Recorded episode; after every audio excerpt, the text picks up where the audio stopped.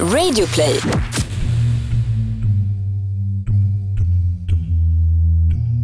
I vanliga fall hör du mig som heter Mattias Bergman och Andreas Utterström som är du Hallå? i podden Misslyckade brott. Men det här är ju någonting annat, vår spin-off-podd Misslyckade makthavare, eller hur Andreas? Jajamän, för nu är det valår och då gör vi några specialavsnitt om svensk politik som har gått åt skogen. Ja, precis, och där finns det ju många exempel. Men om du saknar Misslyckade brott som ju är en annan podd så kommer den snart tillbaka. Ja, den kommer tillbaka med tio nya avsnitt och en fjärde säsong i september. Och om du inte kan få nog av misslyckade brott men ändå vill slippa höra min röst och din röst Mattias, vad gör man då? Då eh, kan man läsa boken Misslyckade brott, våra 11 utvalda specialcase som köps från misslyckadebrott.se. Men nu till Misslyckade makthavare och i det här avsnittet historien om när ordföranden för det största Största politiska ungdomsförbundet i Sverige slogs med ordningsvakter på krogen. Vilket till och med slutade i rättssalen.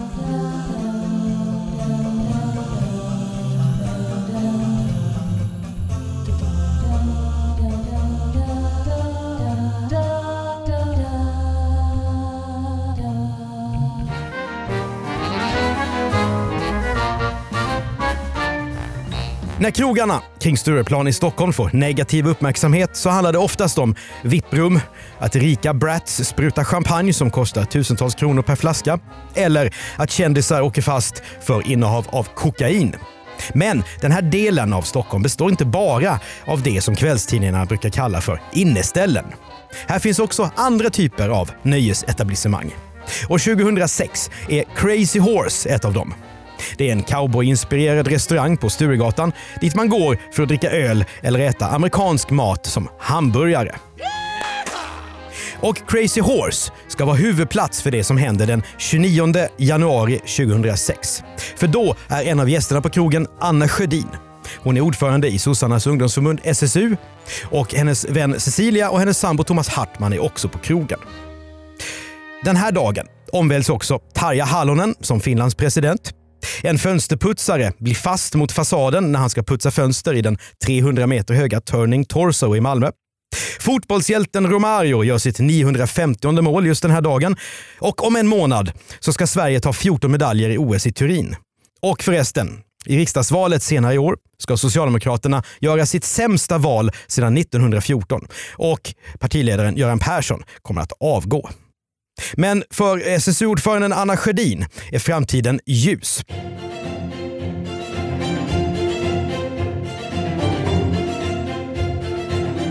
Anna är 29 år gammal. Hon har varit SSU-ordförande sedan augusti 2005. SSU är Sveriges socialdemokratiska ungdomsförbund. Det gör Anna till en betydelsefull makthavare i svensk politik i allmänhet och i Socialdemokraterna i synnerhet. Att vara SSU-ordförande är ofta en språngbräda till ännu finare jobb. Ingvar Carlsson, Anna Lind och Mikael Damberg är tre av dem som tidigare varit SSU-toppar. Imorgon ska Anna Sjödins dag återigen handla om beredningar, motioner och att värna demokratin. Men nu är det söndag, vilodagen. Anna är ledig och har alltså passat på att gå på krogen. Vad som händer den här kvällen finns det två helt olika versioner av. Vi börjar med den som berättas av Babak Jamei. Han jobbar extra som ordningsvakt på Crazy Horse. Kvällen den 29 januari börjar lugnt. Men barchefen söker upp Babak och säger att två kvinnor måste slängas ut eftersom de har druckit för mycket. Det handlar om Anna Sjödin och hennes väninna Cecilia. Babak bestämmer sig för att gå bort till kvinnorna och kolla läget. Han ställer sig en bit bort och betraktar kvinnorna på avstånd. Babak konstaterar att Anna och Cecilia är väldigt berusade och att de stör de andra gästerna. Så han går fram till dem och frågar hur det står till. Kanske använder han polisens klassiska sägning Och hur var det här då? Anna undrar vem den här mannen är. Babak svarar att han är ordningsvakt, vilket är mycket lätt att se eftersom han bär en tröja med texten “vakt” och dessutom har en ordningsvaktsbricka. Han förklarar att Anna inte får handla något mer i baren. Det här gillar inte kvinnorna. Cecilia tar tag i Babaks händer och armar och ber honom lugna ner sig. Men Babak står på sig. Han förklarar att de stör och därför måste lämna lokalen. Anna, vad hon struntar i tillsägelsen. Hon försöker istället genast beställa mer att dricka från baren. Nu uppstår en diskussion. Till en början lugn och sansad. Babak säger att han måste använda våld om de inte lämnar lokalen frivilligt. Kvinnorna vägrar. Babak säger att han då har tagit tag i Annas vänstra överarm. Hon rycker undan den. Då gör han samma sak igen. Den här gången lite hårdare. Anna rycker undan armen en gång till, tittar Babak rakt i ögonen och säger “Jävla svartskalle. Det är sådana invandrare som du vi inte vill ha fler av i det här landet.” Samtidigt knuffar Cecilia Babak i bröstet. Hon använder så mycket kraft att hon samtidigt nästan ramlar av barstolen där hon sitter. Babak Jamei inser att det här kommer att bli problematiskt. Han bestämmer sig för att först föra ut Cecilia och sedan ta hand om Anna. Han tar tag i Cecilias arm och viker henne framåt. Det här har Babak laglig rätt att göra eftersom han är ordningsvakt på restaurangen och kvinnorna uppträder störande. Men Babak kommer bara några meter med Cecilia innan ett slag träffar honom i bakhuvudet. Som tur är så är det en halvmiss på höger sida. Men snart kommer ett slag till, hårdare än det första. När Babak vänder sig om så står Anna Sjödin där. Och nu slår hon honom en tredje gång. Det är med knuten näve och det träffar över näsan. Anna slår hårt. För det här är en stark kvinna. Hon har varit med i det svenska rugbylandslaget. Babak fortsätter att släpa ut Cecilia från restaurangen och får nu hjälp av kollegan Kenneth som också är ordningsvakt. Det är tur att de är två, för Cecilia kränger med kroppen och skriker könsord. När de har kommit ut på gatan, det är strax under noll grader kallt, stannar Kenneth kvar där med henne. Hon är arg och kallar honom både nazist och rasist. Cecilia ger också en servitris två örfilar när denna försöker lugna ner henne. Babak går in för att ta itu med Anna. Med sig har han en annan kollega, entrévärden Klas. När de hittar Anna Sjödin inne på Crazy Horse står hon och pratar med sina andra kompisar. Om hon har lust att följa med ut? Absolut inte. Hon vägrar. Istället skriker hon könsord och rasistiska förolämpningar. Nu börjar de andra i Anna Sjödins sällskap lägga sig i. Hennes pressekreterare Peter Skeppström kommer fram och frågar Babak om ordningsvakterna vet vem Anna Sjödin är. En fråga som är väldigt olämplig. Sedan puttar Skeppström till Babak som drar sin batong och skriker “backa”. Sveriges kaxigaste, alternativt dummaste pressekreterare säger då “slå mig om du vågar”. Babak skriker tillbaka och sedan förs pressekreteraren bort, oklart av vem. Babak ber Anna Sjödins sambo Thomas Hartman om hjälp att få ut henne från restaurangen. Men den vädjan faller platt till marken. Om hon har bestämt sig för något går det inte att ändra på det, svarar Thomas Hartman. Babak tar nu tag i Annas arm. Hon gör motstånd och tumult uppstår i en trappa där hon slår honom i bröstet. Eftersom Babak har skyddsväst på sig så dämpar det slaget. Men han hamnar på rygg och får Anna över sig. Babak upplever det till och med som om hon faller över honom med flit. Anna reser sig upp och tar tag i Babaks krage på tröjan och nu utspelas ett rent vilda västern-slagsmål. Babak känner sig kvävd. Anna skriker. Han halvligger på golvet och slår mot henne fyra, fem gånger med batongen. Men Anna är en fighter. Ordningsvaktens slag avskräcker henne inte det minsta. Babak slänger ifrån sig batongen och slår istället med knytnävarna mot Anna Sjödins underarm och försöker bända bort hennes händer. Till slut tappar hon greppet men lyckas slita loss Babaks ordningsvaktsbricka. Det ska få en viss betydelse. Under tiden har personalen på Crazy Horse ringt till polisen som är på väg. Nu är det Babaks och kollegornas uppgift att hålla Anna kvar på platsen tills patrullen har anlänt. Under tiden så passar hon på att göra sig skyldig till den ena förolämpningen efter den andra. Anna Sjödin kallar Babak svartskalle, nazist, rasist och bögjävel. Tänk nu på att Anna Sjödin inte är vem som helst. Hon är högt uppsatt i den socialdemokratiska rörelsen. Ett parti som säger sig värna jämlikhet, solidaritet och demokrati. Ett parti som just tar fram ett valmanifest som har namnet Alla ska med. Där finns rubriker som “Kultur berikar”, “Alla vinner på att vi stöttar varandra” och “Trygga jobb i ett modernt arbetsliv”. När polisen kommer till Crazy Horse berättar Babak Jamei vilka som är gripna och vilka andra som har varit inblandade. Anna gör så starkt motstånd att han och en polis tvingas hålla henne. Till slut tvingas polisen koppla ett hand eller möjligen armgrepp på Anna Sjödin och föra in henne i polisens piketbuss. Den kör iväg mot stationen. När polisbussen passerar ett gupp så tappar Anna någonting. Det är Babaks ordningsvaktsbricka. Polisen frågar varför hon har tagit den med sig. Anna Sjödin förnekar att hon har stulit brickan. Den måste ha fastnat i hennes kläder och därefter ramlat av. Det är en förklaring som Stockholms tingsrätt senare ska avfärda som verklighetsfrämmande och föga trovärdig. Efteråt kontrollerar Babak Jamei vilka skador han har ådragit sig. Och det är han sällsynt kvalificerad för eftersom han egentligen är AT-läkare på Danderyds sjukhus och bara jobbar extra som ordningsvakt. Babak har rivmärken, rodnad och svullnad i pannan, på höger kind och i bakhuvudet. När Babak Jamei får veta vem det är han har slagits med blir han orolig. Tänk om Anna Sjödin ska utnyttja sitt nätverk och kontakta hans arbetsgivare på sjukhuset. Eller kanske dra i lite trådar så att Babak blir av med sin rätt att jobba som ordningsvakt. Men så ska det inte bli. Och så här långt så pratar vi bara om Babak Jameis version alltså. Och nu så kanske vi ska gå över till Anna Sjödins då. Ja, precis. Ett poddtips från Podplay. I fallen jag aldrig glömmer djupdyker Hasse Aro i arbetet bakom några av Sveriges mest uppseendeväckande brottsutredningar. Går vi in med hemlig telefonavlyssning och, och då upplever vi att vi får en total förändring av hans beteende. Vad är det som händer nu? Vem är det som läcker? Och så säger han att jag är kriminell, jag har varit kriminell i hela mitt liv men att mörda ett barn, där går min gräns. Nya säsongen av Fallen jag aldrig glömmer på Podplay. Att det var en blöt kväll, det medger hon. Under söndagskvällen har Anna druckit två stora starköl. Hon har delat en flaska vin med vännen Cecilia. Hon har också satt i sig en drink som innehöll 8 centiliter starksprit. Och så var det visst en tequila också. Var Anna Sjödin berusad? Ja, men inte överdrivet mycket, säger hon själv. Under kvällen, säger hon, har hon kommit till Crazy Horse tillsammans med sin sambo efter att ha fått veta att några kompisar redan är där.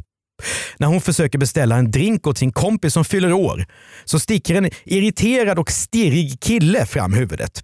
Anna Sjödin får senare veta att det är ordningsvakten Babak Jamei. Anna tar inte hans tillsägelse på allvar utan fortsätter sina försök att beställa från baren. Efter de inledande diskussionerna så för Babak ut Cecilia från restaurangen. Anna säger sig då ha blivit irriterad och undrar vad han håller på med. Hon hör Babak kalla Cecilia för jävla hora. Men hon varken följer efter Babak eller slår honom i något bakhuvud, vilket han påstått. Därefter kommer Babak tillbaka in i restaurangen och börjar dra och slita i Anna. Han har dragit sin batong, skriker att hon är en jävla hora och att hon ska ut från krogen. Tumult uppstår. Någon bryter upp armen på Anna Sjödins rygg. Babak fortsätter kalla henne hora och fitta. Det här säger alltså Anna Sjödin. Därefter får hon en knuff i ryggen. Hon ramlar över en stol och in i en vägg. Anna tycker att situationen är obehaglig och ber Babak ringa polisen. Istället börjar han slå henne, som ligger på golvet, med sin batong.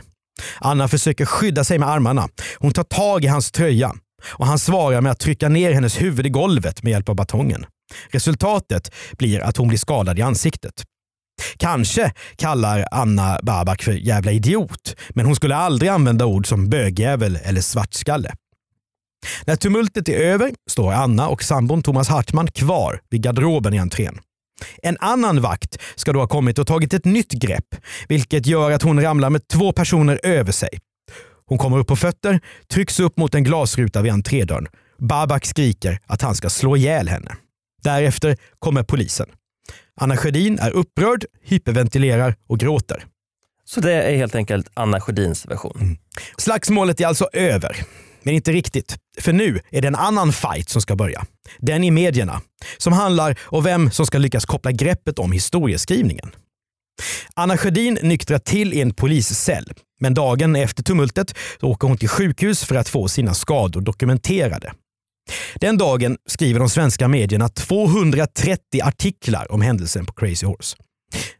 Anna har fått ett mediegenomslag som en ungdomspolitiker bara kan drömma om. Tyvärr ska hon få lära sig att den här uppståndelsen inte är särskilt bra för henne. Efter sjukhusbesöket träffar hon journalister och låter fotograferna plåta hennes skador. Hon har blåmärken i både ansiktet och på armarna. Jag blev misshandlad. Jag har inte gjort något fel, säger Anna Sjödin till Aftonbladet. Ur ren PR-synpunkt ser det här ganska bra ut. En kvinnlig SSU-ordförande har fallit offer för en våldsam manlig ordningsvakt som dessutom har burit batong. Dessutom är ju Anna Sjödin verbal och övertygande. Det hör ju liksom till när man är politiker på hennes nivå. Men Det ska visa sig att Babak Jameh inte tänker låta Anna Sjödin stå oemotsagd i medierna. Han går ut och ger sin version av vad som har hänt. Babak berättar att han bara försökt göra sitt jobb och då har blivit kallad för en jävla svartskalle som inte hör hemma i Sverige. Enligt sin version är det alltså han som är offret. Till saken hör att Babak Jameh i sina kontakter med medierna är precis lika övertygande som Anna Sjödin. Lugn, sansad, välformulerad och trovärdig. Kanske bryter han den stereotypa mediebilden av sin yrkeskår. Alltså inte läkarkåren, utan ordningsvaktsyrket. Minns du det här Andreas? Absolut. Eh, det som var intressant var att jag under den här tiden hade en eh, eh flickvän som var väldigt vänsterorienterad och ofta hade en väldigt tydlig åsikt i den här typen av situationer. Problemet för henne var att hon visste inte vems sympatier hon skulle ta. Därför att eh, min dåvarande flickvän gillade inte poliser och ordningsvakter men ömmade ofta för minoriteter och Babak tillhörde ju båda. Samtidigt så ville hon ofta ta kvinnors parti mot män mm. men det var ju Anna Sjödin som var den förtroendevalda. Så det som var spännande var dynamiken mellan Babak Jameh och Anna Sjödin när båda var starka och svaga samtidigt. Mm. Det blev, det blev, annars så är det så lätt att en blir en goda, en blir en onda. Och så, det ser, ser man även när man går tillbaka och läser artiklarna om att, om att eh, medierna kan inte riktigt använda den här mallen som brukar användas, utan båda två får hög trovärdighet. Just det. skulle jag säga. Det gör det otroligt spännande. Så om jag var medieforskare så skulle jag hugga in i det här fallet, för det är superintressant på det sättet. Det låter på dig som att du ändå tycker att journalisterna sköter sitt jobb i beskrivningarna, att de inte Ja men det tycker jag nog, men, men det hänger ju på att, att båda två är, så, som du precis sa här, båda två är lika verbala, mm. båda två har en inbyggd trovärdighet. Om den ena inte hade varit lika välformulerad eller haft, haft en snurrig historia som hade varit lätt att frågasätta, då hade den här, den här maktbalansen ändrats. Nu för ju båda fram en väldigt klar och tydlig historia om vad som har hänt. Sen är de inte överens om någonting, men det är en annan sak. Mm. Det här är ju en, en typisk situation där ord står mot ord i en situation som är tumultuarisk. Ja. Både statsminister Göran Persson och partisekreteraren Marita Ulvskog säger genast att de har fullt förtroende för Anna Sjödin trots händelserna den svarta söndagen på Crazy Horse. Men tumultet på krogen kommer nu att hamna i Stockholms tingsrätt. Kanske är det det största medieuppbådet genom tiderna om man ser till hur vanliga krogbråk är som rättsfall. För domstolen, som tar plats i Rådhusets sal 15, är situationen bekant när det gäller våldsbrott på uteställen. Folk var fulla. Ingen minns riktigt vad som hände. Ingen såg ordentligt. Ingen hörde allt. Och de som har något att säga är inte överens om nästan någonting. För tingsrätten handlade då om att bestämma vem man ska tro på. I domen slås fast att Babak Jameis version är trovärdig. Hans berättelse är sammanhängande och den har inte förändrats särskilt mycket om man jämför vad han sa i det första förhöret med vad han berättar i domstolsförhandlingen. Och Det är någonting som jurister alltid tar fasta på. Visserligen har en kroggäst som varken känner Babak eller Anna Sjödin hört ordningsvakten kalla SSU-ordföranden för hora och slyna, vilket Babak förnekar. Men domstolen menar att det inte betyder att vad Babak har berättat i övrigt skulle vara osant. Det slås också fast att ingenting tyder på att Babak Jameh har använt övervåld. Resultatet. Anna Sjödin döms i oktober 2006 för förolämpning, egenmäktigt förfarande, ringa våld mot tjänsteman samt våldsamt motstånd. Åklagaren har yrkat på fängelse, men tingsrätten nöjer sig med dagsböter på sammanlagt 36 000 kronor. Anna Sjödins kompis Cecilia döms till böter på sammanlagt 12 000 kronor för ringa misshandel och våldsamt motstånd. Svea hovrätt vill inte befatta sig med fallet, så de här domarna de står fast. Nu är den stora frågan om Anna Sjödin kan sitta kvar som politiker. Kan man ha en SSU-ordförande som är dömd för våldsbrott? Hur ska Anna Sjödin någonsin kunna diskutera rättsfrågor efter det här? Om Anna Sjödin pratar om till exempel hårdare straff så kommer alla journalister att kontra med frågan “Borde du själv ha fått fängelse efter bråket på Crazy Horse?” Nej, situationen är ohållbar Visserligen stretar Anna Sjödin emot till en början, men i december 2006 avgår hon efter att trycket från SSU-distrikten på henne har blivit för hårt. Var hon en misslyckad makthavare? Det är svårt att säga, men en makthavare på hennes nivå kunde i alla fall inte vara drömd för brott. Idag är Anna Sjödin folkhögskolechef på Vindens folkhögskola. Och Babak Jamei då? Ja, efter bråket på Crazy Horse så gör han några inhopp till som ordningsvakt. Sen bestämmer han sig för att det får vara nog och lägger all sin arbetskraft på att vara läkare istället. Ett yrke som han fortfarande är kvar i. Du har hört Misslyckade makthavare, en spin-off-podd på Misslyckade brott som snart är tillbaka med en ny säsong. Just det, i september så kommer vi med tio nya avsnitt av Misslyckade brott. Om du vill maximera din upplevelse av mig och Andreas så prenumererar du såklart både på Misslyckade brott och på den här podden i iTunes och skriv gärna en liten eh, recension så är det fler som hittar till podden. Och om du har synpunkter på det som du just har hört eller vill tipsa oss om andra fall som vi borde berätta om, mejla gärna till misslyckadebrott@bplus.se.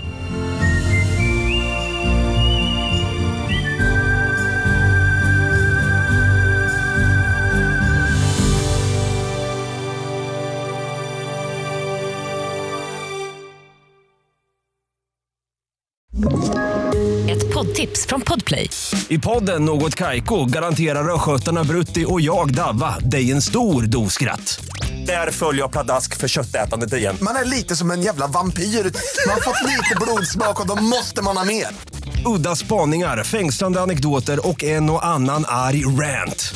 Jag måste ha mitt kaffe på morgonen för annars är jag ingen trevlig människa. Då är du ingen trevlig människa, punkt. Något Kaiko, hör du på Podplay. Därför är gardinerna.